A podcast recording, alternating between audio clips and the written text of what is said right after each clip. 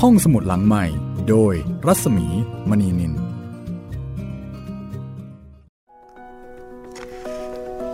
สวัสดีค่ะ ต้อนรับคุณผู้ฟังเข้าสู่รายการห้องสมุดหลังไม้นะคะ ก็กลับมาเจอกันที่เก่าเวลาเดิมค่ะ ที่นี่วิทยุไทย PBS พบกับดิฉันรัศมีมณีนิน แล้วก็คุณจิตรินเมฆเหลืองค่ะ สวัสดีค่ะ สวัสดีครับพี่หมีครับ วันนี้เราไม่ได้มากันสองคนนะคะ ครับผม ค่ะ วันนี้เรามีแขกรับเชิญที่มาตามวาระ มาเป็นครั้งคราว มาเป็นครั้งคราว หลังจากที่จบเรื่องแต่ละเรื่องนะคะของครูเหมเวชกร เราก็จะเชิญท่านผู้นี้มาพูดคุยเก็บตกกับประเด็นต่างๆ ที่เราเล่าไปแล้วเนี่ยเราสงสัยเราติดใจ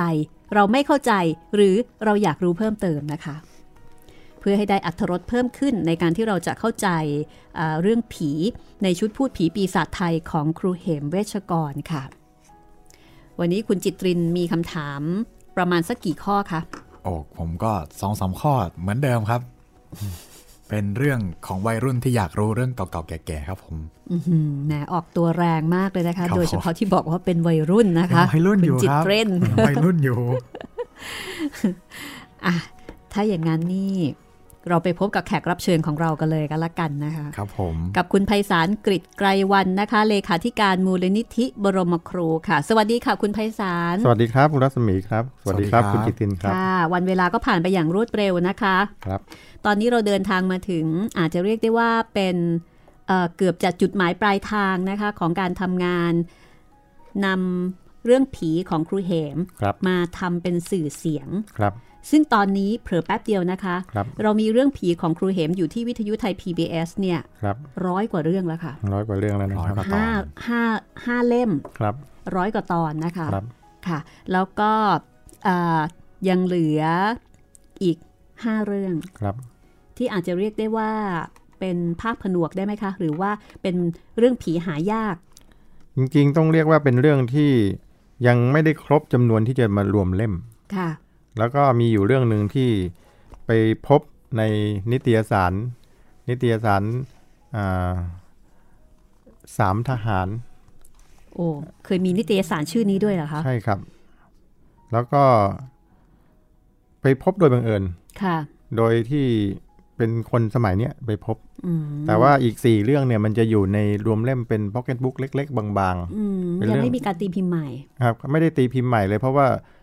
เข้าใจว่าตอนนั้นครูเหมก็ทยอยส่งเรื่องให้กับสำนักพิมพ์บรรณาคาร ค่ะ ก็ส่งไปส่งไปแล้วก็พอใกล้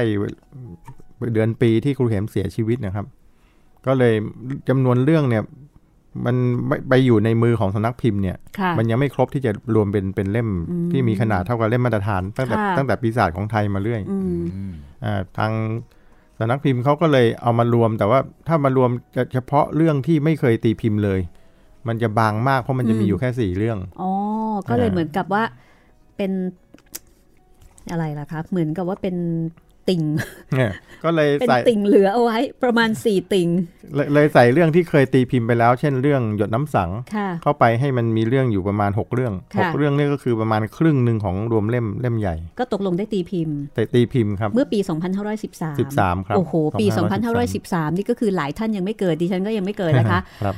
บ 40ก็เอ่อเดี๋ยวนะคะเออดิฉันเกิด แล้ว แต่เพิ่งเกิดได้ไม่นาน ทีนี้เลยรู้อายุเลย ก็ ยังไม่ นับ รู้ ว่า ยาวนานทีเดียว ครับ เรารีบข้ามประเด็นนี้ไปเลยนะคะ ก็คือมันนานมากแล้วนะคะ ครึ่งศตวรรษ และหลังจากนั้นไม่เคยมีการตีพิมพ์อีกเลย ยังครับ โอ้โห เพราะว่าเอ่อการตีพิมพ์เขาก็อยากจะตีพิมพ์ให้เป็นเล่มชุดที่มีขนาดมาตรฐาน ค่ะ ที่จะรวมแล้วก็เป็นปกแข็งได้ ค่ะ แต่ว่ามันมีอยู่แค่สี่เรื่อง ก็เลยยังไม่ครบ ใช่ นะ ครั คะ บแต่แต่แท้ที่จริงเนี่ยต้นฉบับที่ครูเหมเขียนเอาไว้ที่จะส่งเนี่ยมันมีมากกว่านั้นอีกอีกมากเลย อืม ครับ แล้วมันหายไปไหนคะ ก็จริง ๆ ก็อยู่ที่บ้านครูเหมนะครับ อืม แล้ววันหนึ่งเนี่ยมันถูกเคลื่อนย้ายออกจากบ้านนี้ไปอยู่ในการครอบครองของบุคคลหนึ่งซึ่งผมยังไม่เอ่ยชื่อ อ๋ออ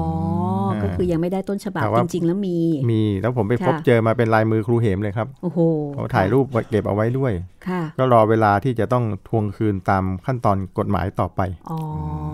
เนี่ยครับ แต่ก็ยังยังยังทำอะไรไม่ได้มาก เพราะว่า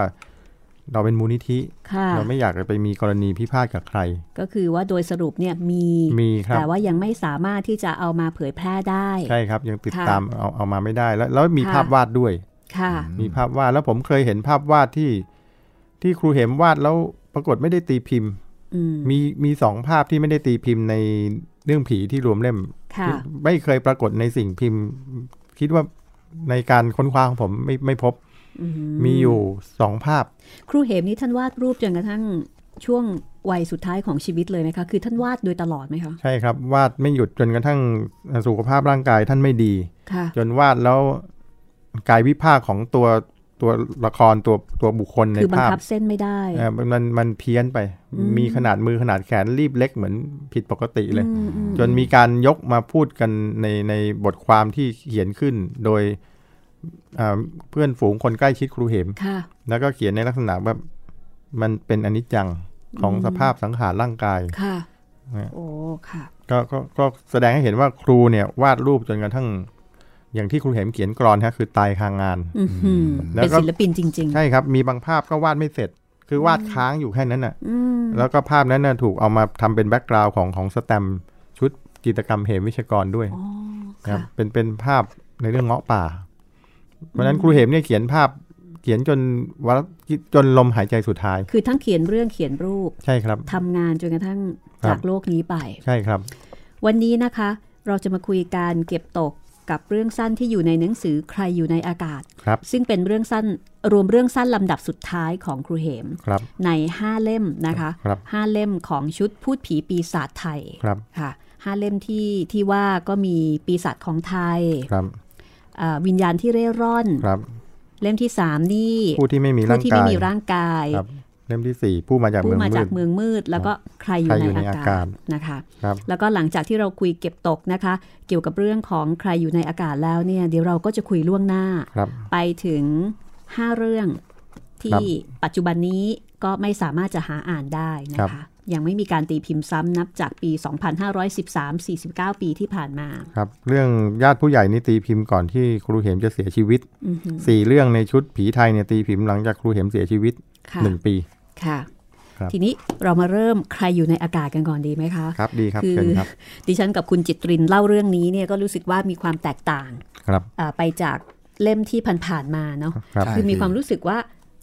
เล่มที่ผ่าน บง ๆ ๆ มาเนี่ยเออมันเบาๆบางๆอ่ะอันเนี้ย ครับ อย่างเล่มอื่นๆเนี่ยก็คือผีจะมาเป็นตัวตัว ครับ ๆมาเป็นตัวตัวๆแล้วก็หลอกกันแบบผีๆเป็นเรื่องเป็นราวตรงไปตรงมา อาจจะมีหักมุมบ้างอะไรบ้าง ครับ แต่ว่าใครอยู่ในอากาศเนี่ยเหมือนกับครูเขากำหนดแนวคิดเอาไว้แล้วหรือเปล่าคะผีก็เลยเหมือนกับชื่อเลยอะค่ะเบาๆบาง คือ ๆ บางตอนไม่เห็นไม่เห็นตัวผีซะด้วยซ้ำมีแต่การพูดถึง คือเรื่องที่อยู่ในรวมเล่มตั้งแต่เล่มหนึ่งมาเล่มปีศาจของไทยเริ่มต้นเรื่องแรกเลย ค่ะ ของอนุกรมผีไทยของครูเหมเนี่ยเรื่องไปฝังศพเนี่ยคือลักษณะผีเนี่ยเป็นผีฮาร์ดคอร์ อ่าใช่ เป็นผี เล่มแรกนี่ฮาร์ดคอร์มาก ผีจากหลุมเลย ครับ ค่ะ แต่พอพอครูเขียนไปเขียนไปเรื่องก็จะเป็นเรื่องในแนวเรื่องซีรีส์แล้วก็จะมีผู้เล่าเรื่อง ซึ่งบุคลิกของผู้เล่าเรื่องก็จะต่างกันไป อืม การสะท้อนหรือประสบการณ์ของผู้เล่าเรื่องแต่ละท่านแต่ละท่านเนี่ยก็จะทำให้บุคลิกภาพของผีเนี่ยก็จะแตกต่างกันไป จริงเหรอคะ เดี๋ยวนะเราลองมาทบทวนนะ ครับ ถ้าเป็นนายทองคำคุณจิตริน อันนี้โดน ผมว่าโดนหนักกว่าชาวบ้าน เขา จะเจอผีตลอดผีแล้วแบบเจอจังๆตลอด แล้วเป็นเป็นผีชนิดที่เรียกว่าลองมโนภาพไปว่าถ้าเราไปอยู่ในสถานการณ์อย่างนั้นเนี่ย คืออาจจะขาดใจตายไปเลย อย่างเช่น ตอนเลขานุการผี อ๋อครับ โอ้โหพาเดินดูทีละห้องละห้องอย่างเงี้ย อืม อย่างเงี้ย นายทองคำนี่คือเขาทำงานอยู่กับหัวหน้า แล้วก็เอ่อในในบ้านที่เป็นผี ครับ ทำงานอยู่กับผี ครับไปสมัครงาน ค่ะ ไปสมัครงานแล้วเข้าผิดบ้าน บ้านข้างๆ เรียบร้อยเลย เพราะฉะนั้นผีของที่นายทองคำเจอมาเนี่ย เป็นผีชนิดที่เรียกว่า เล่นกันอย่างนี้เลยเหรอมีเจ้านายเก่ามาเงี้ยมานั่งคุยกันอย่างเงี้ยแล้วก็ให้จดบันทึก ครับ เออ แล้ว แล้วอยู่ดีๆ ก็เป็นผีให้เห็นต่อหน้าต่อตาเนี่ยมันต้องต้องเอ็ดต้องแหกปากวิ่งหนี เป็นเป็นบ้าเป็นบอ ไป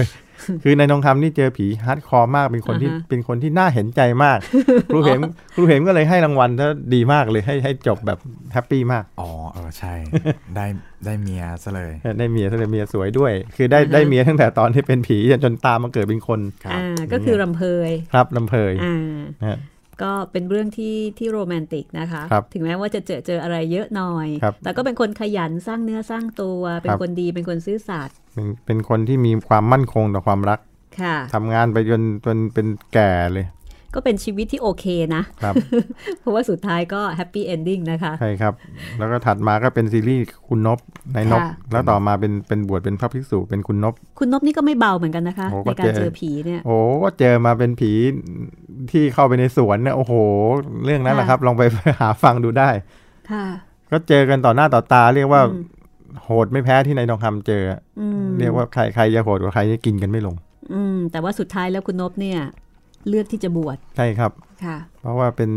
เป็นชีวิตที่ท่านเห็นถึงความไม่เที่ยงแท้แล้วก็เห็น เห็น ถึง สัจธรรม เห็นท่าแท้ในตัวเองด้วย อืม ท่านก็เลยบวชดีกว่า ค่ะ นั่นแหละ ค่ะ คือคือเป็นพระที่เคยเจอผีมาก่อน ครับ มีประสบการณ์โชคโชนแล้วแล้วไปอยู่คลุกคลีกับสโมสรพวกไกลทิพย์ เนี่ย จนกลายเป็นต้นต้นสโมสรตอนที่ที่มีเขาเรียกว่าต้นชมรมชมรม ค่ะ พวกไกล ทิพย์ที่จะมาคุยกันที่กุฏิแล้วก็แลกเปลี่ยนประสบการณ์กัน อ่าฮะ คุณนบก็จะรู้กรณีกรณีดีจนคนที่มาเล่าให้ฟังแต่ละคนเนี่ย คุณนบรู้แล้วว่าไอเนี่ยจะไปอยู่กับผีเจอผี อืม แต่ท่านไม่พูด อืม ท่านรู้ดี อื ท่านรู้ ใ ธรรมชาติ ใ ผีมากเลย ค่ะ ก็เป็นตัวละครที่โอ้โหครูเข็มคิดได้ยังไง เป็นเอ็กซ์เพรสนะคะ ใช่ครับ เรื่องผีค่ะ ก็เพราะว่าท่านไปมาแล้วไงท่านไปถึงเมืองเมืองผีอะไปสโมสรไปเจอหัวหน้าผีอย่างเงี้ย อ่าฮะ อืม สโมสรกายทิพย์ ใช่เป็นไปเจอประสบการณ์ที่ลึกยิ่งกว่าที่นายทองคำเคยเจอ ครับ อืม นั่นนะครับ อืม เนี่ยคุณนบตามมาก็เป็นซีรีส์ในสมัย ค่ะ ในสมัยนี่ก็เป็นผีที่ คือ ในสมัยคล้ายๆนายทองคำนะ คล้ายๆนายทอง คล้ายๆคำครั เพ บ ราะว่าเขาเขาไปอยู่ในสังคมของพวกผี ครับ แล้วก็ไปได้เมียผีด้วย ครับ อันนี้ยิ่งกว่านายทองคำ ยิ่งกว่าในทองคำ ค่ะ แล้วก็รักเมียผีด้วย ครับ ก็บรรยายให้เห็นว่าเออคนกับผีเนี่ยจะอยู่อยู่กันอย่างร่วมกันได้ยังไง ค่ะ ก็อยู่กันได้ อยู่คืออย่าอย่าก้าวไก่ล้ำเส้นกัน อันนี้ล้ำกว่าแม่นาคพระโขนงนะคะ ครับ เพราะแม่นาคพระโขนงเนี่ยคนกับผีไม่สามารถจะข้ามเส้นได้ ครับ แม้ว่าแม่นาคเนี่ยพยายามที่จะให้อยู่ให้ได้ ครับ แต่ว่าเรื่องผีของครูเหมเนี่ยสบายสบายๆ ครับ ชิว ครับ ๆอยู่กันได้มาหลายคนแล้ว นั่นนะครับ ซีรีส์ก็ก็มีมาเรื่อย แล้วก็มีตัวประกอบสอดแทรกเข้ามามีเรื่องของในมั่น ค่ะ ในมั่นก็จะต้องไปเจอเรื่องวุ่นวายยุ่งยากเกี่ยวกับภาพปั้นอะไรเหล่าเนี้ย ค่ะ ในมันนี่จะคอมเมดี้หน่อย ก็สนุกดีครับ เอา นั แต่ กส แกก็แกก็ได้รถจี๊ปนะครับ สุดท้าย อ๋อ แล้ว ใช่ใช่ อ่าได้รถจี๊ปมาคันหนึ่ง ำ อ่า สำสำนวนในมั่นนี่พูดจาสนุกดี ค่ะ แล้วก็เขียนให้เป็นขนาดว่าจะไปเที่ยวไปหาความหย่อนใจกันตามหัวเมืองไปอยุธยาเนี่ย ก็ด้านไป ก็ เจอ ก็ไม่ไหวไปเจอวิ่งกันป่าราบ อือฮะ เนี่ยครับเพราะเป็นเป็นซีรีส์ที่สนุกคือ ม ครูเห็มก็เลยติดใจเขียนเรื่องซีรีส์ ค่ะ ทีนี้ก็เลยมามาซีรีส์ที่ตัวละครที่ครูเห็มเขียนแล้วตีพิมพ์ค้างอยู่ คืออนายอุทิศ อืม นายอุทิศนี่ตอนตอนแรกครูเห็ม เอ้เราลืมเราลืมในเรืองไปนะคะ ครับ ไอ้เรืองนี่ก็ฮาร์ดคอ อ๋ ร์ อไอ้เรือง เหมือนกันนะคะ ในในเรื่องนี่คือเป็นเป็นผีที่พอดีผมเล่าถึงตอนที่เป็นสโมสรพวกไกรทิพย์ ค่ะ มันก็เลยต้องยังยังยังอยู่ ไอ้เรืองนี่อยู่นอกสโมสร ใช่ครับ ในเรื่องนี้เป็นซีรีส์ต่างหาก ค่ะ เหมือนซีรีส์เล็ก ๆ ของนายสิงโตอย่างเงี้ย ครับ อืมอืม ครับในเรื่องก็เป็นซีรีส์ต่างหาก แต่ว่าในสมัยก็ดีอุทิศก็ดีเนี่ยคุณนบเนี่ยเขาเขาอยู่ในสโมสรเดียวกัน ค่ะ ผมก็เลยพูดรวมกันไปว่า ค่ะ ไปตามด้วยนายอุทิศ เอ้ในอุทิศนี่เข้ามาเจอกับสโมสรกายทิพย์ได้ยังไงนะ ก็อยู่อยู่ดีๆ ก็เข้ามาคือครูเถมเขียนให้เข้ามาเลย เข้า นั่นน่ะ เข้า สิ เข้ามาอยู่ในสโมสรเลย อยู่ๆแบบเข้า เหมื มา อน ไม่มีปีมีคุย เรา ครับ ก็แบบเอ๊ะ เราพยายามเปิดไปดูเอ๊ะเข้ามาตั้งแต่ตอนไหน มารู้จักใครใครชักนำเข้าสู่วงการนี่หาไม่เจอ คือครูเหมต้องการที่จะเอาตัวละครที่ไปพัวพันแล้วก็ไปพูดถึงเรื่องที่มันเป็นจินตนาการทางประวัติศาสตร์ ทาง ค่ะ อายุทยา แต่ว่าจะโยงไปเนี่ยครูเหมก็เลยให้ให้เหมือนกับว่าในายอุทิศเนี่ยเข้ามาแล้วจะไปยังไงอะใครจะชักนำไป อืม ก็เอาคุณนบนี่แหละ อืม คุณนมก็เลยคุณนบก็เลยแนะนำให้ให้นายอุทิศเนี่ยไปพบกับพระภิกษุ ชื่อคุณเกรียง ครับ อยู่วัดธรรมิกราช ค่ะ เพราะฉะนั้นตอนที่สองมาก็นายอุทิศก็เข้ามาละ ม ตอนที่สองของซีรีส์นายอุทิศคือเรื่องส่วนตัวกลัวการเมือง อืม เนี่ยครับอย่างเล่มพูดมาจากเมืองมืด ค่ะ นายอุทิศเข้ามาตอนนี้เลย เข้าเข้ามา ค่ะ แบบไม่ต้องอารัมพบทอะไรมาก อ่ามาเป็นสมาชิกใหม่ ใช่ครับเป็นสมา ของ ชิก สโมสรกายทิพย์ แล้วเราพอพอเล่าไปเขียนไปปุ๊บนายอุทิศก็เลยอยู่ในวงเนี่ยมีนายสมัยด้วย ค่ะ มีนายมั่นแล้วก็นั่งคุยกัน ดูเป็นสโมสรที่คลึกคลื้นดีนะคะ ครับ ครับ อืมสนุกสนานมากเลยค่ะ ถกกันในเรื่องผีนะคะ ครับนายอุทิศกับนายมั่นก็เดินทางไปด้วยกัน แล้วก็ตอนหลังก็มาปลูกบ้านอยู่ใกล้ๆใกล้ๆกัน ใช่ครับ นายอุทิศกับนายมั่นนะคะ ใช่ครับ อ่านายอุทิศนี่ก็เป็นคนที่ อืมไม่ค่อยไม่ค่อยจะเจอแบบฮาร์ดคอร์เท่าไหร่นะคะ มักจะเจอผ่านคนอื่นซะมากกว่า ฟังเขา ครั เล่า บ มาอีกที ฟังเขาเล่าและ ครับ จริง ๆ เหมือนกับนายอุทิศนี่อยากเจอนะ อยากได้วัตถุดิบเอามาเขียน ครับ แต่ไม่ค่อยได้เจอฮาร์ดคอร์อะไรเหมือนอย่างคนอื่นเขา ก็ก็เจอกันแบบเป็นกึ่งกึ่งจริงกึ่งฝัน ค่ะ กึ่งจริงกึ่งฝัน ค่ะมักจะเป็น นอน แบบนั้นซะมากกว่า ใช่ครับพอเขียนไปโอ้เราอ่านคนคนอ่านคนฟังแหมสมจริงยังแล้วก็อยู่ดีในที่ก็ตื่นขึ้นมาอ้าวตื่นฝันไปเมื่อกี้ฝันไป อ่ะได้วัตถุดิบมาเขียนหนังสือแล้ว ใช่ ครับ แต่ฝันแล้วก็สำทับไปว่าไอ้ที่ฝันเนี่ยมันไม่ใช่ฝันเพ้อเจ้อนะพอไปพูดเล่าความฝันปุ๊บอ้าวคุณเกรียงก็เจอตรงกันอย่างนี้ไงฮะ อ่า เออก็แสดงว่ามันเป็นก็เป็นจะบอกว่าเป็นฝันทำไมทำไมตรงกัน ค่ะ ประสบการณ์ตรงกัน ในอุทิศนี่น่าจะมีบุคลิกลักษณะที่ตรงกับความเป็นเหมเวชกรที่สุดเลยไหมคะ เป็นส่วนหนึ่ง ส่วนหนึ่ง ใช่ครับ ส่วนหนึ่งในแง่ของอาชีพ ในในแง่ว่าท่านเป็นนักจินตนาการแล้วเป็นนักประพันธ์ ค่ะ แล้วท่านก็จะเอ่อมีทัศนะที่จะแก้ต่างให้บุคคลในประวัติศาสตร์ที่ถูกโดยเฉพาะผู้หญิง ผู้หญิงนั่นแหละ ที่จะ ครู ถูก ครูเหมนี่เป็นเอ่อผู้ชายที่น่ารักมาก ครับ นะคะเป็นคนที่มีทัศนคติที่ดีต่อผู้หญิง ครับ โดยเฉพาะผู้หญิงที่ถูกสังคมกล่าวหาหรือ ใช่ ว่า ครับ ตัดสินในเรื่องสองใจในเรื่อง ครับ แพทย์สยามารยา ครูเหมจะเถียง ครับ แล้วครูเหมก็จะพยายามหาหลักฐานในการที่จะมาแก้ต่างให้ หาทาง อย่ แก้ เป็น ต่าง ธรรม ให้ ซึ่งจะต้องเป็นการแก้ต่างที่จะต้องสมเหตุสมผลหนักแน่น ค่ะ ถ้ายังไม่ได้หลักฐานอะไรที่หรือหรืออะไรที่มันสมเหตุสมผลหนักแน่นเนี่ยก็ยังไม่นำเสนอออกไป ค่ะ เพราะเดี๋ยวจะยิ่งไปซ้ำเติมตัวบุคคลที่ถูกกล่าวถึงอีกต่างหาก เป็นผู้ชายที่น่ารักมากนะคะ เสียดายที่ว่าเรื่องที่จะตีพิมพ์เนี่ยเรื่องในอุทิศเดี๋ยวจะมีตอนคลี่คลาย ในเรื่องของเท้าสีสุดาจันทร์ขุนวรวงศาเนี่ย แต่ว่า ยังไม่ได้ตีพิมพ์ ยังไม่ได้ตีพิมพ์ ใช่ครับ อ๋อยังไม่ได้อยู่ในซีรีส์นี้ ใช่อยู่ในซีรีส์แต่ว่ายังยังไม่ปรากฏ อืม เหมือนเหมือนกับว่าก็อย่างเช่น รวมเล่มผีไทยเล่มบางๆพ็อกเก็ตบุ๊ก อืมฮึ ก็มีปรากฏมาแค่สี่สี่เรื่อง ที่บอกว่ายังอยู่ในจุดที่ยังไม่สามารถเอาออกมาเผยแพร่ ใช่ ได้ ครับ อยู่ ถูก ในกลุ่มนั้น ถูก นะคะ ต้องครับ ค่ะ ถูกต้องครับ ทีนี้ในหนังสือใครอยู่ในอากาศเนี่ยอ่าในเล่มนี้อย่างที่ที่เราตั้งข้อสงสัยกันว่าจะเป็นผีแบบไม่ค่อยฮาร์ดคอร์นะ ครั คะ บ เป็นผีเบาๆบางๆจาง ครับ ๆ อยู่ในสายลม ครับ เหมือนชื่อเลยใครอยู่ในอากาศ เรื่องที่ผ่านๆมาในเล่มมันจะเริ่มมาจากฮาร์ดคอร์จากปีศาจของไทยอะ ค่ะ อันนั้นคือเรื่อง สนุก ผี มาก เป็นเรื่องผีที่เอาเอาเรื่องสินอันพลน้อยใส่ในเรื่องผี ค่ะ แต่ใครอยู่ในอากาศเนี่ย เอาเรื่องทัศนคติ เอาผีมาใส่เป็นสิ่งละอันพันละน้อย สลับกัน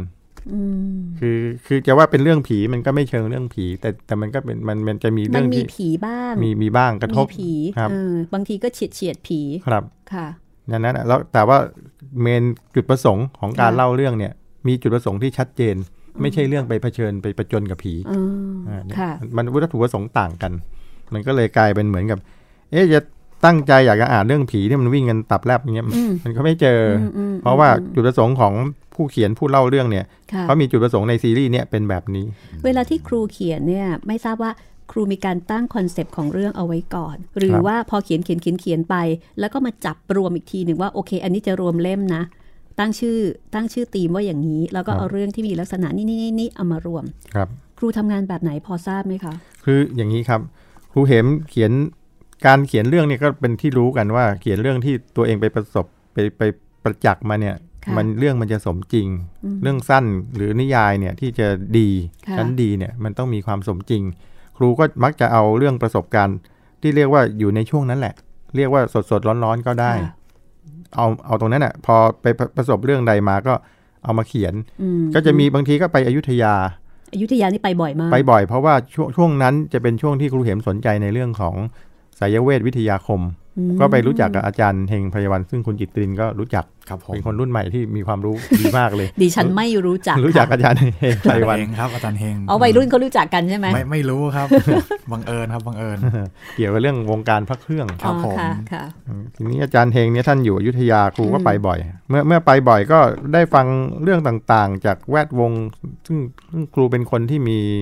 มีเขาเรียกว่ามีมีมนุษยสัมพันธ์ดี ค่ะ ก็ตั้งวงอะไรก็ไม่ใช่ว่าไปไปไปโกงเหล่าเฉย อืม ๆแต่มีการพูดคุยเล่าแล้วครูเห็นเป็นคนมีชื่อเสียง อืม ใครๆก็อยากจะมาฟังทัศนะของจิตรกรเอก ค่ะ นักประพันธ์เอก ค่ะ อย่างเงี้ยก็ สมัยก่อนครูเหมนี่ก็เท่ากับเป็นเซเลบริตี้คนหนึ่งที โอ้ เดียว เป็น นะ เซ คะ เลบดังมาก ใช่ไหมคะ ดัง คือไปไหนก็มีแต่คนรู้จัก ครับเขาอาจจะไม่รู้ว่าหน้าตาเนี่ยคือครูเหมเพราะว่าสมัยก่อนมันไม่มีนิตยสารพวกเซเลบนี่ฮะ อืม อืม อืมก็การถ่ายทอดผลงานก็ผ่านผลงาน ค่ะ แล้วก็มีลายเซ็นเหมวิชกร แต่แต่เหมวิชกรตัวจริงหน้าตาเป็นยังไงอะ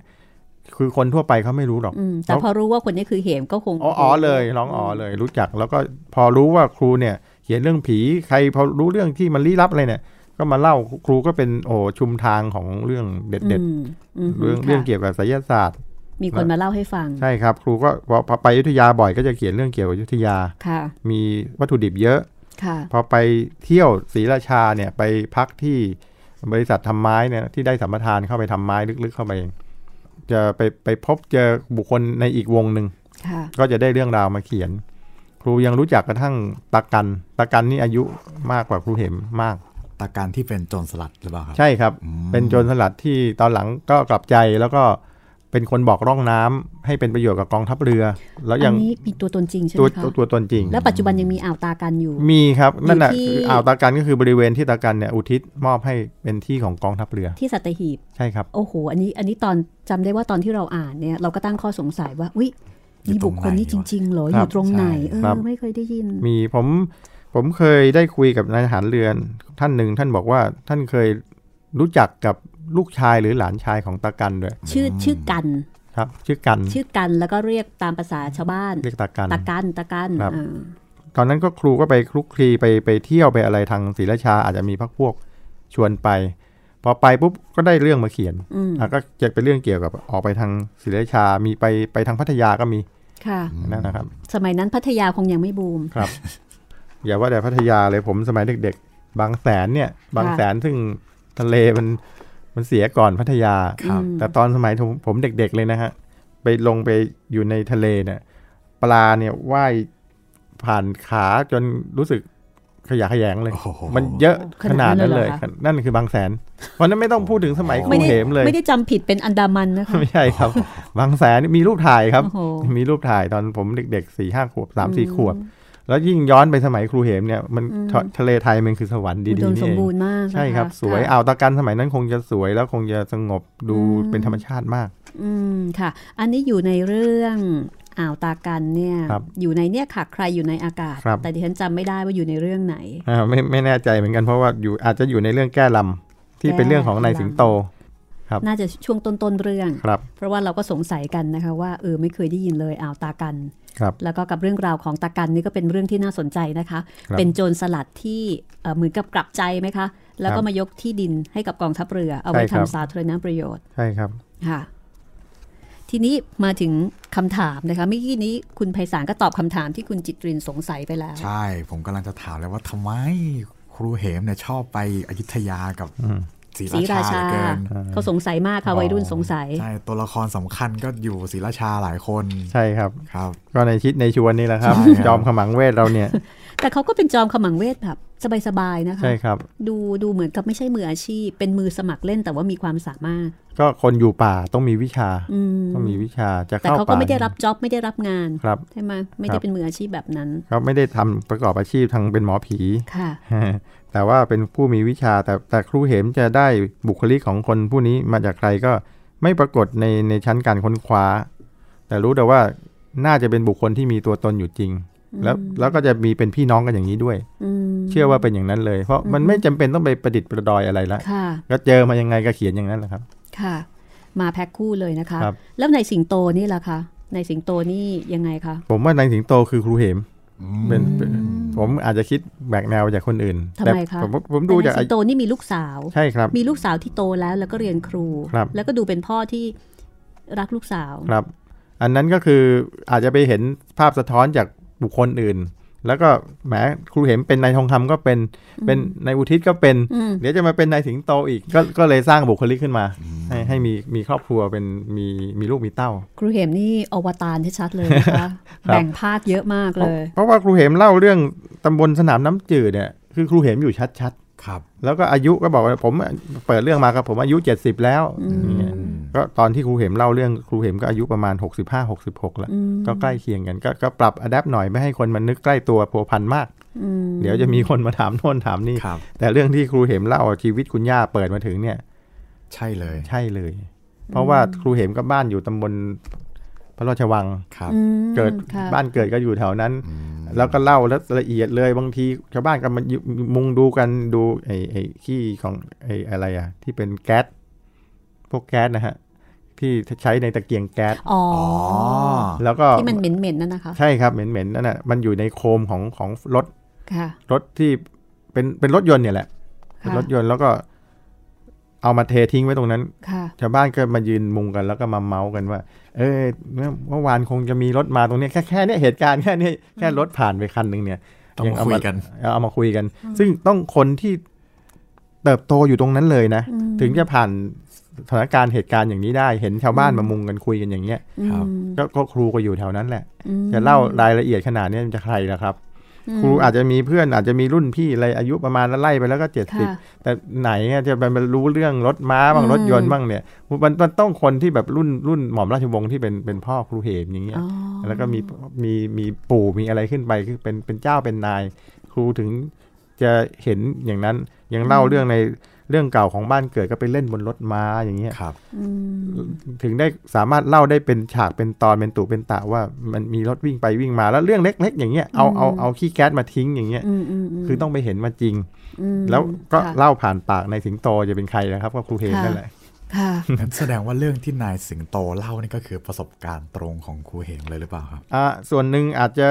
เป็นประสบการณ์ตรง ส่วนส่วนหนึ่งอาจจะได้ฟังทัศนะที่บางทีครูเห็มฟังมาแล้วรู้สึกว่า อันนี้ไม่เหมาะนะไม่ดีแต่แต่ครูก็มาเขียนผูกเรื่องให้มันเป็นเรื่องว่า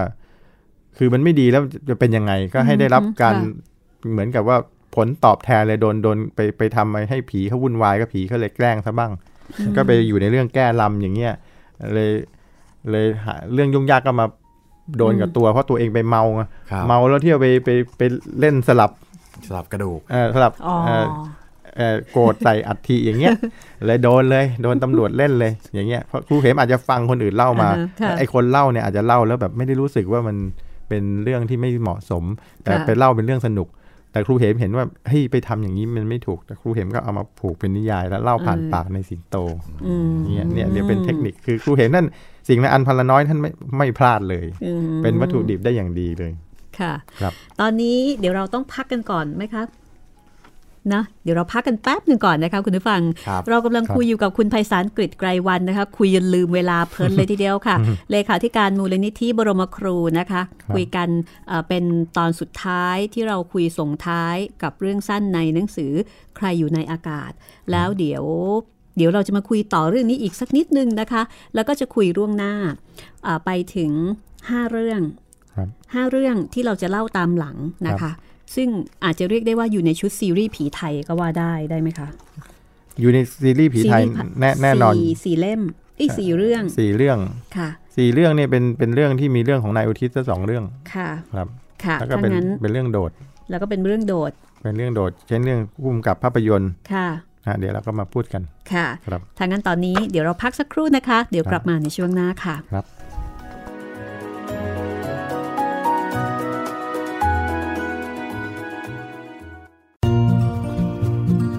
ห้องสมุดหลังใหม่ โดยรัศมีมณีนิน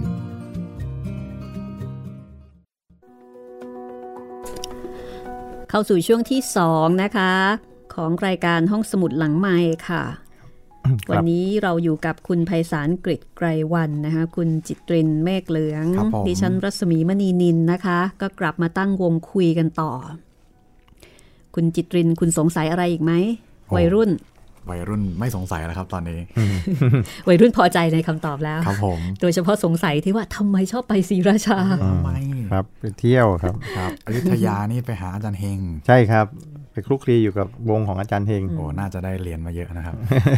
นั่นสิฮะ ครับผม แต่ครูเห็มอาจจะเป็นคนไม่นิยมเรื่องพระเครื่องก็ได้ ครับผม ไปเอาวิชาเอาความรู้อย่างเดียว อืม ตามประสาศิลปิน อืม ครับ ค่ะ แล้วอย่างเรื่องทำมาทำไปนี่ล่ะคะ ครับ ที่เป็นเรื่องของการทำของใส่ ครับ ที่นครนายก ครับ โอ้เรื่องนี้นี่ก็แบบว่าแฟนตาซีมากเลยนะคะ นี่แหละครับ เป็นเรื่องที่ได้มาจากวงตอนที่สนใจเรื่องสายเวทวิทยาคมอยู่ชัด ค่ะ ๆอ่าเป็นเป็นเรื่องที่ ถ้าเราจินตนาการเองเนี่ยจะจินตนาการไปไม่ได้ขนาดนี้เลย ค่ะ แสดงว่ามันต้องมีมูลอยู่จริง เช่นว่าจะทำของแล้วให้มันยุ่งยากให้คนแก้แก้ไม่ได้เลย อืม ทำได้แสบมาก เล่นของไปใส่อยู่ในก้อนดินน้ำก้อนดินเหนียว ค่ะ แล้วเป่าไม้ซางไปอย่างเงี้ย ใครจะไปรู้ ใครจะไปรู้ครับมันไปติดอยู่ตามต้นไม้ตายเลยไม่รู้จะหายังไงเลย แสดงว่าวิชาสมัยนี้สมัยก่อนเขามีกันจริงๆเหรอคะ มีครับวิชา โอ้โหตายแล้วมันแฟนตาซีสุด ๆ เลยนะคะ ครู เนี่ย เขมเนี่ยท่านอ่าวิชาหายตัววิชากำบังตนล่องหนเนี่ยมันต่างกัน อืม อธิบายหน่อยสิคะ ก็อย่างหายตัวก็ทำให้คนมองไม่เห็น เดี๋ยวนะ หายตัวคือทำให้คนมองไม่เห็น แต่ว่า ครับ เราเนี่ยยังอยู่ตรงนั้น ครับ ใช่ครับ ใช่ไหมคะ นั่งอยู่ตรงนั้น เอ่ออาจจะมีถ้าถ้าพูดภาษาวิทยาศาสตร์ก็คือว่า อาจจะมีการหักเหของแสง ครับแสงทะลุผ่านไป อ่าฮะ ครับ ทำให้มองไม่เห็น ครับ สภาพสสารของเรา ครับ แล้วกำบังตนนะครับ กำกำบังตนนี่ก็บางทีก็มันยืนอยู่ตรงนั้นเนี่ยแต่ว่าเหมือนกับว่าคนคนทั่วไปเห็น แต่คนที่ บางคน เป็นเป็นบางคนเนี่ยจะมองไม่เห็น อ๋อ มีกลุ่มเป้าหมาย ครับ มีกลุ่ม กำบัง เป้าหาย มีกลุ่มเป้าหมาย ครับ เฉพาะกลุ่มเป้าหมายเท่านั้นที่จะ อ่าม ม องไม่เห็น กำบังตนนี่ก็ยังปรากฏอยู่ในนิยายที่เอามาสร้างอย่างบุบุพเพสันนิวาสนี้ก็มี อ๋อ อ่า โอ้ ก็ก็ที่ที่นางเอกเข้าไปสอดแนมอะไรเนี่ยนะฮะ อืมฮึ เป็น อืมฮึ วิชากำบังตน โหสุดยอด ครับ จริง ๆ นี้เป็นเรื่องที่น่าสนใจมากนะคะ คาถาเนี่ยจริง ๆ แล้วอาจจะเป็นโค้ดลับอะไรบางอย่าง ครับ ที่จะไปทำกิริยาไอ้ยทำปฏิกิริยาแล้วก็ มันเป็นความเชื่อ ทำให้เกิดการหักเหของแสง อะไรบางอย่าง มันมันไม่มันไม่ใช่อย่างนั้นหรอกครับ ถ้าถ้าว่ากันตามหลักการเนี่ย คือการที่คนเนี่ยจะเห็น ค่ะ จะต้องมีจิตที่จะไปเห็น อืม ไปไปเห็นทีนี้เนี่ยอำอำนาจของผู้ที่บริกรรมคาถาเนี่ยเขาสามารถทำให้การเห็นของคนที่ในทางฟิสิกส์เนี่ยแสงมันไปกระทบกับจอตาเรติน่าเขาเรียบร้อยแล้วล่ะ ครับ แต่จิตเขาไม่รู้ อ๋อ โอ้ ประเด็นนี้ดิฉันไม่เคยคิดมาก่อนเลยนะ ครับ คือไปทำงานกับจิต ใช่ครับ ไม่ได้ทำงานกับสสาร หรือว่าพลังงาน ถูกพูดกันอย่างง่าย ๆเลยนะ การการหายตัวเนี่ยก็คือการสะกดจิต อืม ซึ่ง ทำให้เขามองไม่เห็นเรา ใช่ซึ่งครูเห็มทำได้ อืม อืม ครูเห็มเคยทำให้เพื่อนดู เพื่อนบอกว่าคนเราหายตัวได้เหรอครูเห็มก็บอกอ่ะดูสิแล้วครูก็นั่งหายตัวให้ดูให้ดูดื้อๆเลย ตายละ เนี่ยนี่คือครูเห็มซึ่งเป็นเรื่องที่หาฟังยากมาก ผมอ่านเรื่องนี้มาเลย แต่ว่าผมไม่ได้เก็บตอนนั้นผมนานมาแล้วมัน คุณไพศาลไม่ลองค้นคว้าเรื่องนี้ละคะ แล้วเดี๋ยวไม่ต้องเอามาออกอากาศก็ได้ค่ะ เดี๋ยวเราคุยกันส่วนตัวกันก็ได้นะคะ ครับผ มาบอกเราสองคนด้วย คือคือสนใจมากเพราะว่าเรื่องหายตัวหรือเรื่องการสะกดจิตให้มองไม่เห็นเนี่ยมันเป็นเรื่องที่มีมาในพระไตรปิฎกเลย อืม มีในพระสูตรเลย พระพุทธเจ้าเองนั่นแหละครับ คือคือคือคนที่เป็นคนลูกเนี่ย เดินบ่นวุ่นวายว่าที่นี่วุ่นวายหนอที่นี่เนี่ย ก็มาพระพุทธเจ้าก็เรียกเข้ามา แล้วก็แสดงธรรมท่านผู้นั้นก็บรรลุเป็นโสดาบัน อืม แล้วพอพ่อตามออกมาเนี่ย พระพุทธเจ้าเนี่ยทำให้พ่อลูกมองกันไม่เห็น อืม แล้วพ่อก็มานั่งฟังธรรมเสมือนหนึ่งว่ามานั่งฟังคนเดียว พุทธเจ้าพระพระองค์ก็แสดงธรรมเป็นรอบที่สอง อืม พ่อก็บรรลุโสดาบัน แต่ลูกได้ฟังซ้ำอีกทีบรรลุอรหันต์เลย โอ้โห อืมแต่ลูกก็นั่งอยู่ตรงนั้น ใช่ค แต่ รับ มองไม่เห็น ใช่ครับในทางฟิสิกส์คือแสงเนี่ยสะท้อนตัวกายพ่อกายลูกเนี่ย เข้าจอตาแน่นอน อืม แต่มองไม่เห็นด้วยอำนาจพุทธานุภาพพุทธเจ้าเนี่ยสะกดไว้มองไม่เห็น คือเป็นการทำงานกับจิต ใช่ครับ แต่ถ้าเกิดว่าในแง่ของทางวิทยาศาสตร์อย่างที่นักวิทยาศาสตร์กำลังทดลองค้นคว้าอยู่ในตอนนี้เกี่ยวกับเรื่องของการหายตัวเนี่ยนะคะ ครับ อันนี้เป็นการทำงานกับแสง ครับ เป็นการทำงานกับสสารแล้วก็พลังงาน ใช่ครับ คือทำงานคนละระบบกัน ทำงานคนละระบบกัน อืม นอันนี้คือในกรณีที่บุคคลเป้าหมายเนี่ยเขาไม่ได้มีฤทธิ์อำนาจอะไร ค่ะ แต่เขามองไม่เห็น ค่ะ แต่มันมีกรณีที่บุคคลที่เขาจะทำให้ตัวเขาหายไปเนี่ยเขามีอำนาจจิตสูงจริง จนทำ ค่ะ ทำให้รูปกายที่ประชุมกันเนี่ย ค่ะ ที่เป็นกายหยาบเนี่ย ค่ะ มันเป็นกายละเอียด ก็คือทำให้เป็นพลังงานซะ มันมันเป็นสสารและพลังงานก็เป็นรูป อืม เป็นมันไม่ใช่พลังงานแบบความร้อนความอะไรที่เราว่า ค่ะ มันก็เป็นรูปแต่มันประชุมกันมันแบบ หลวม กาย ๆ กายละเอียด ค่ะ คือมันละเอียดมันไม่ใช่หลวม มันเป็นกายละ ห เอีย มายดที่ ถึง ที่พูดง่ายๆว่า มันไม่ได้จับตัวกันเป็นก้อน เอาง่ายๆก็คือแสงโฟตอนของแสงในย่านความถี่ที่ของกายหยาบเนี่ย มัน อันนี้ หาบ ต้องเรียนคุณผู้ฟังด้วยนะ มัน คะ หยาบ ว่า เกิน คุณไพศาลเนี่ยจบวิศวะนะคะ ที่เราคุยกันอยู่เนี่ยนะ ครั คะ บ แสงมันก็แสงโฟตอนในย่านความถี่ของของโลกของเราเนี่ย ค่ะ ในความจริงรูปอย่างเงี้ย มันก็ทะลุผ่านไปเลย อืม เพราะว่าการประชุมของกายเนื้อนั้นน่ะมันเป็นการประชุมแบบกายละเอียด อืม มันมีความละเอียดทางธรรมะก็เรียกว่าละเอียดเป็นปรมาณู อืมฮึ ซึ่งความละเอียดจะ ปรมาณู มีหลายชั้นอีก ปรมาณูนี่คือมันเล็ก มันเล็ก เล็ก มาก มาก ครับ ๆ เพราะฉะนั้นในฐานะของคนที่เรียนวิทยาศาสตร์และจบวิทยาศาสตร์มาเนี่ยนะคะแล้วมาทำงานเกี่ยวกับเรื่องของงานเขียนเกี่ยวกับเรื่องผีเนี่ยคุณไพศาลมองว่ามันเป็นไปได้ ครับมันเป็นหลักการอยู่แล้วมีมีแสดงในพระพิธรรมปิฎก แต่เราเนี่ยไม่รู้ เราไม่ได้ไปศึกษา เราไม่ได้ศึกษา เรา วิธี ก็ การ ว่าไม่จริงเราก็ไม่เชื่ออ อ่า เพราะฉะนั้นผีเนี่ยมองไม่เห็นเทวดาเป็นกายกายละเอียดทั้งคู่ อ๋อ ผีเนี่ย เขาคนละย่านความถี่กัน ใช่ นะ ครั คะ บแสงแสงที่สะท้อนกายละเอียดของเปรตแล้วเปรตมองเห็นกัน มันจะทะลุผ่านกายละเอียดของเทวดาทำให้ผีมองไม่เห็นเทวดา คือมันเป็นมิติที่ซ้อนกัน ครับแสงคนละคนละความ คนละย่านความถี่ คนละคนละความละเอียด คนละความละเอียด ใช่ครับความถี่หรือเปล่าเนี่ยผมไม่ทราบ แต่ว่ามัน โอ้ คนละคนละความละเอียด น่าสน เท ใจ เทวดาเนี่ยชั้นล่างคือจาตุมหาราชิกา หรือว่าเทวดาเช่น ลูกเทวดาปุมมะเทวดาอากาศเทวดาเนี่ยจะมองไม่เห็นเทวดาชั้นดาวดึงส์มองไม่เห็นพระอินทร์ โอ้โห อ่าถ้าเทวดาสูงขึ้นไปก็มองชั้นล่างลงมาก็มองไม่เห็นชั้นสูง เทวดามองไม่เห็นพรหม อืม พรหมก็มีความละเอียด อืม แล้วในที่สุดจนถึงพระพุทธเจ้าเนี่ยท่านมีมีอภิญญาที่สูงมากพุทธานุภาพท่านสูงมากเนี่ยท่านทำให้กายของท่านเนี่ยละเอียดจนพรหมมองไม่เห็น โอ้โห เกิดเกิดเป็นเรื่องในในพาหุงอะเท้าพระกะพรหมพระกะพรหม อภิญญาในที่นี้ก็คืออำนาจจิต อำนาจจิตชั้นสูงต้องได้ฌานสมาบัติ ที่ผ่านการฝึกจิตจนกระทั่ง ใช่ มี ครับ พลัง ได้ฌานสำเร็จ แก่ก ฌา ล้า นสำเร็จฌานแล้วก็สำเร็จกสิน ค่ะ ก็จะมีอำนาจจิตสูงมาก อันนี้เราก็คุยเลี้ยวมาอีกนิดนึงนะคะ แต่มัน ครั ก็ บ สนุกแล้วก็น่าสนใจมาก ครับ แต่ทั้งหลายทั้งปวงเนี้ยก็เป็นพื้นฐานที่ครูเหมนำมาใช้ในการเขียนเรื่องผีได้อย่าง ออกรถออกชาติแล้วขณะเดียวกันมันก็มีประเด็นมีสาระ ไม่เหมือนกับเรื่องผีธรรมดาโดยทั่วไป ใช่ครับ ค่ะ เนี่ยครูเห็มก็ได้ยินได้ฟังเรื่องเนี้ยมามาจากในวงที่ท่านไปสนใจไสยศาสตร์ไสยเวท ค่ะ แล้วท่านไม่ได้ว่าแค่สองสามปีท่านสะสมมาเรื่อย ซึ่งถ้าเกิดว่าคุณผู้ฟังได้ติดตามเรื่องของครูเหมเวชกรมาตั้งแต่เล่มแรกปีศาจของไทยที่หลอกกันแบบฮาร์ดคอร์เข้มข้นมาก แล้วก็เรื่อยมาจนกระทั่งถึงปัจจุบันเนี่ย ครับ ก็จะได้รับความรู้เกี่ยวกับเรื่องของอันเนี้ยค่ะ เกี่ยวกับเรื่องของเออจะใช้คำว่าอะไรดีคะจะบอกว่าเป็นเรื่องผีธรรมดามันก็ไม่ใช่ ครับ เรื่องของมิติ เป็นเรื่อง เรื่องข เป็น อ เรื่อง ง เป็นเรื่อง พลัง แน จิ ว ต แนววิญญาณแนวปรัชญา อ่าปรัชญาคือมีทุกอย่างเลย ใช่ ที่ ครับ สอดแทรกรวมกันอยู่ แนว นะคะ แนวชีวิตการดำเนินชีวิตทัศนคติในการดำเนินชีวิตแนวปรัชญา มันไม่ใช่ ค่ะ ไม่มันไม่ได้มีจุดมุ่งหมายที่จะนำเสนอผีแบ ไม่ บ ใช่หลอกเฮฮา ที่ กันอ ที่ ย่าง มี เดี ความเข ยว ย่าวขวัญ ค่ะ ครับ ทีนี้อย่าง 4 เรื่องหรือว่า 5 เรื่อง ครั ที่ บ เรากำลังจะเล่าทิ้งท้ายเนี่ยนะคะ ครับ เอ่อมีเรื่องโรงเอ่อโรงมาลี ครับ ซึ่งซึ่งอยู่ใน วิญญาณที่ยังไม่ดับ วิญญาณ วิญ ที่ ญาณ ยัง ที่ยังไม่ ไม่ ดับ ดับค่ะ อันนี้มีอยู่จริงไหมคะสถานที่นี้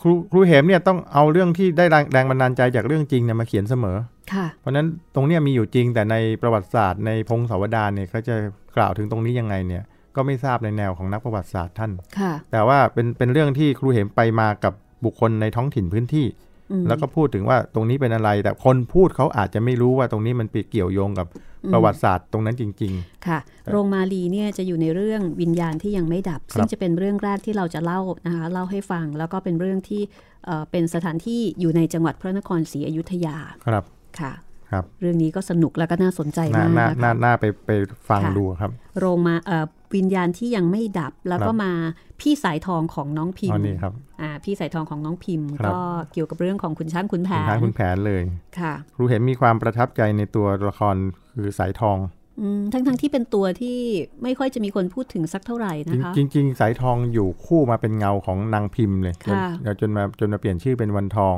ค่ะ แล้วก็สายทองก็มีสัมพันธ์สวัสดกับพายแก้วด้วย อ่าฮะ แล้วก็ ค่ะ มีฉากที่แบบตื่นตื่นเต้นต้องหนี อืม ต้องหลบอ่าอ่าอ่าหลวงหลวงพ่อเจ้าอาวาด อืม พระอุปชฌาย์ของพายแก้วอย่างเงี้ย อืม เอ่อก็จะครูเห็นจะเขียนภาพในเรื่องตรงเนี้ยที่มันวุ่นวายเนี่ย อืม เขียนไร้หน อืม แล้วปก็ระทับใจสายทอง ใช่แล้วก็พัฒนาการของสายทองเนี่ยจนหน้าตามาลงตัวเอาตอนที่ฝีมือครูเหมเนี่ยเป็นถึงขั้นพีคแล้ว อืม คือในยุคของสงครามโลกเนี่ย ค่ะ หน้าตาของสายทองเป็นยังไงครูเหมเขียนเอาไว้เลย อืม เป็นคน ค่ะ คางแหลมๆมีมี อืม หน้าผากกว้าง แล้วก็มี อืม มีทีท่ามีเสน่ห์มีเซ็ก อืม แอพพิล อืม ครูเหมก็ เท่ๆ เขียนรู ปไว้ อืม เพราะฉะนั้น ค่ะ สายทองในในในทัศนะของครูเหมเนี่ยมีความสำคัญไม่น้อยเลย โอ้โหค่ะ นำ ครูเหมนี่มักจะมองมองเห็นความสำคัญ ครับ ของคนที่บางทีเนี่ยถูก ถูก มอง มอง ข้า ข้าม ม ใช่ครับ นะคะ ใช่ครับ ค่ะ ที่สายทองของน้องพิมพ์ตั้งชื่อได้ชอบมาก น่ารักมากๆเลยนะคะ ครับ พี่สายทองของน้องพิมพ์ จากนั้นก็จะเป็นเรื่องผู้สงบ อ่าผู้ส ผู้สงบแล้ ผู้ส ว งบ แล้ว อ่า อันอันอันนี้เป็นเรื่องที่ดีมากเลยคือครูเหมท่านได้ฟังเรื่องที่มนุษย์เนี่ยพอยังอยู่กันก็แย่งชิงกัน อืม แย่งชิงสมบัติแย่งชิงมรดกแย่งวุ่นวุ่นวาย ค่ะ แล้วจะหาทางออกยังไงเนี่ยมันก็เพียงแต่ปล่อยวาง ค่ะ นะแล้วก็ไอ้การปล่อยวางกลับกลายเป็นเรื่องแปลกประหลาดในสังคมมนุษย์ กลับทำให้ทุกอย่างลงตัว ใช่ครับ ค่ะ แล้วครูเห็นก็นำเสนอเป็นเป็นในในนิยายแบบนี้ขึ้นมาเลยว่ามันมันมีผู้ที่ชี้ทางสว่าง อืม แล้วเป็นเหมือนกับผู้ที่ชี้ทางสว่างเนี่ยเขาอยู่คนละมิติกับเรา ค่ะ เหมือนกับว่าเป็นประกาศสิทธิ์ว่าเนี่ยถ้าจะสงบต้องอย่างเงี้ยเออก็ท่านท่านก็เขียนเรื่องได้แหมวางพล็อตเรื่องได้ดีมาก เรื่องนี้ดีมากดิฉัน ดี ชอบ ดี มากนะคะ ครับ ค่ะใครที่กำลังมีปัญหาเกี่ยวกับเรื่องของมรดก ใช่ครับ เกี่ยวกับเรื่องของผลประโยชน์นะ ครั คะ บครับ เรามาอ่านเรื่องนี้ดู ลองมาฟังดูครับ ค่ะ ก็อ่านอกจากเรื่องนี้ก็จะเป็นผู้กำกับภาพยนตร์ นี่นะครับ ครูเหมเนี่ยท่านเกี่ยวกับวงการบันเทิงเลย ท่านเป็นเป็นผู้วาดเป็นเป็นคอสตูม อืม นั่นวาดวาดเครื่องวาดเครื่องแต่งกาย ค่ะ อ่าผมเคยได้ยินอ่าป้าติ่งป้าติ่งท่านเป็นลูกของพัทราวดีเอ้ยไม่ใช่ลูกลูกของไม่ใช่สุพรรณบุรณะพิมพ์ อ๋อ ครับป้าติ่ง ค่ะค่ะ ป้าติ่งเคยเล่าให้ฟังว่า ตามไม่ทันละ เดี๋ยวนะป้าติ่งป้าติ่งนี่ เสียไปแล้ว ค่ะ ดิฉันนึกหน้าออก ป้าติ่งคือใครครับ ขออนุญาตครับ คือเดี๋ยวนะ อธิบายไม่ถูกคือเป็นนักแสดง เป็นนักแสดงซึ่งซึ่งเรามักจะคุ้นหน้าคุ้นตาในละครโทรทัศน์ แล้ว ค ก็ รับ ทราบว่าป้าติ่งเนี่ยเป็นลูกสาวของคุณสุพรรณบุรณพิมพ์ซึ่งอันนี้คุณจิตริน ตอนนั้นคุณจิตรินอาจจะอายุประมาณอยู่ในชาติที่แล้ว ชาติที่แล้วเลย มันนานมากเลย คุณ นานมาก สุพรรณบุรณพิมพ์ดิฉันดิฉันก็ตอนนั้นเป็นเด็กมากเลยนะคะ ยุค ครับ คุณสุพรรณบุรณพิมพ์เนี่ย โอ้สุพรรณ อันนี้เก่ามากแล้ว แต่ว่า เก่ามาก ทันยุคป้าติ่งเนี่ยทัน ครับ ค่ะ ป้าติ่งเคยเล่าให้ผมฟังว่าเคยเห็นภาพวาดจากมือครูเหมที่วาดรูปเครื่องแต่งกายของทัศน์เอกทัศน์ทีนี้คุณหมีจะทันไหมทัศน์เอ ท่าน ก เอ ทัศ ก น์ ทัศน์เนี่ยทันค่ะ โรงแรมผีเคยได้ยินไหมฮะ เคยได้ยินค่ะ นั่นแหละ เคยนำมาเล่าด้วย นั่นแหละโรงโรงแรมผี ผม เนี่ยหล เปิด วง Google ไม่ทันแล้วตอนนี้ หลวงนรุบาลเลยฮะทัศน์เอกทัศน์เนี่ยเป็นหลวง ค่ะ นรุบาล ทัศน์เอกทัศน์เนี่ยเอ่อเป็นดาราอาวุโสนะ ครั คะ บ ซึ่งท่านจะมีบุคลิกที่ขรึมข ครับ รัง ครับ แล้วเวลารับบทท่านเจ้าคุณอะไรแนวๆเนี้ยจะ ให้ ดู ได้เลย จะดูได้เลยอะ ใช่ครับ ใช่เลย ทัศน์เอกทัศน์ก็ก็มีคอสตูมที่ครูเหมวาดครูเหมไปเกี่ยวข้องกับวงการบันเทิงอยู่ อืม เพียงแต่ว่าไม่ได้มีใครเอามาพูดถึง แต่ก็มีมีมีว่ามีบ้างที่มาพูด ค่ะ อย่างล้อต็อกเนี่ยก็พูดถึงครูเหมว่าเรียกเรียกพี่เหมพี่เหมเนี่ยมีบุญคุณเป็นคนชักนำเข้าวงการอย่างเงี้ โอ้ ย อันนี้เราเรารู้จักเรารู้จักค ล้ รั อบ ต็อกไหมครับเพราะฉะนั้น รู้จักครับ เพราะฉะนั้นครูเหมเนี่ยท่านจะได้เข้าไปเห็นสันทัดกรณีเกี่ยวกับการโปรดักชันของภาพยนตร์ ค่ะ ก็ก็เลยมีมุมอาจจะเห็นพ่วงกับบางท่านอาจจะมี acting แบบอื้อหืออ ม ดูแล้วสนุกอ่ะเหมือน อือฮึ เหมือนกับว่าไม่ได้กำกับธรรมดาด้วยปากธรรมดา มีท่าทางอากับกริยา แต่ครูเห็นพลิกมาอีกแบบหนึ่งแล้วก็มาเขียนเป็นเป็นเรื่อง อืม ร่วมกับภาพยนตร์ ค่ะ แต่เรื่องที่ดิฉันชอบมากอีกเรื่องหนึ่งก็คือญาติผู้ใหญ่ ครับ อันนี้ต้องให้คุณผู้ฟังรอฟังนะคะ ทั้งหมด ครับ นี้เดี๋ยวเราก็จะค่อยๆ เล่าไล่เรียงกันไปนะคะ ถือว่าเป็นภาคผนวกเอ่อภาคผนวกก็แล้วกันนะคะ หลังจากที่ 5 เล่มได้ผ่านไปแล้ว ญาติญาติผู้ใหญ่เป็นเรื่องนายทองคำที่มีมาก่อนที่จะเกิดเหตุการณ์เลขานุการผี โอ้ย้อนไปไกลเลย ครับ อือหือแล้วก็จะปิดท้ายด้วยเรื่องใครอยู่กับข้าพเจ้า ซึ่งก็เป็น ครับ ประสบการณ์ของครูเหมโดยตรงเลย ใช่ นะ ครั คะ บ ค่ะ ครูเหมก็เจอผีบ่อยเหมือนกันนะคะ ครับ แขกเมื่อค่อนคืนก็ใช่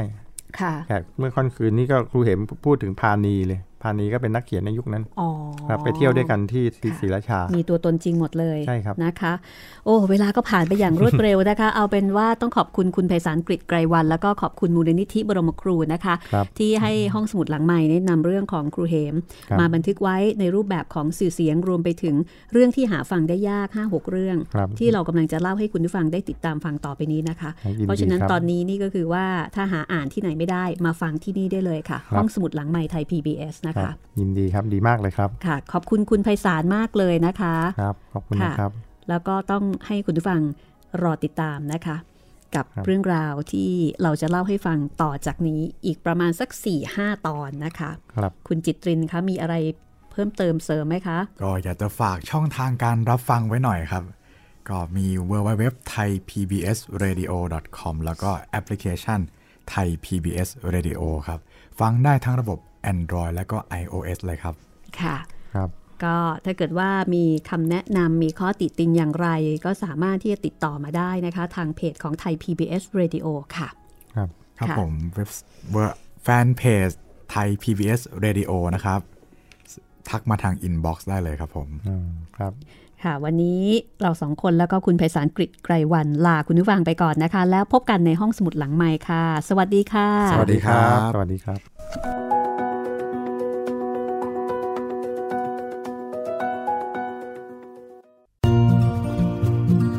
ห้องสมุดหลังใหม่ โดยรัศมีมณีนิน